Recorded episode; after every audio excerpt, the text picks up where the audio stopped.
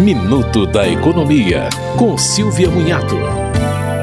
O governo analisa o pedido de adesão da Amazon e da Shopee ao programa Remessa Conforme, que oferece isenção do imposto de importação para compras de até 50 dólares. Já haviam aderido a Shein, AliExpress e Cinerlog. As empresas passarão a enviar para o governo os dados das remessas antes da chegada ao Brasil e isso deve facilitar a entrada dos produtos. Haverá pagamento antecipado do imposto estadual de 17%.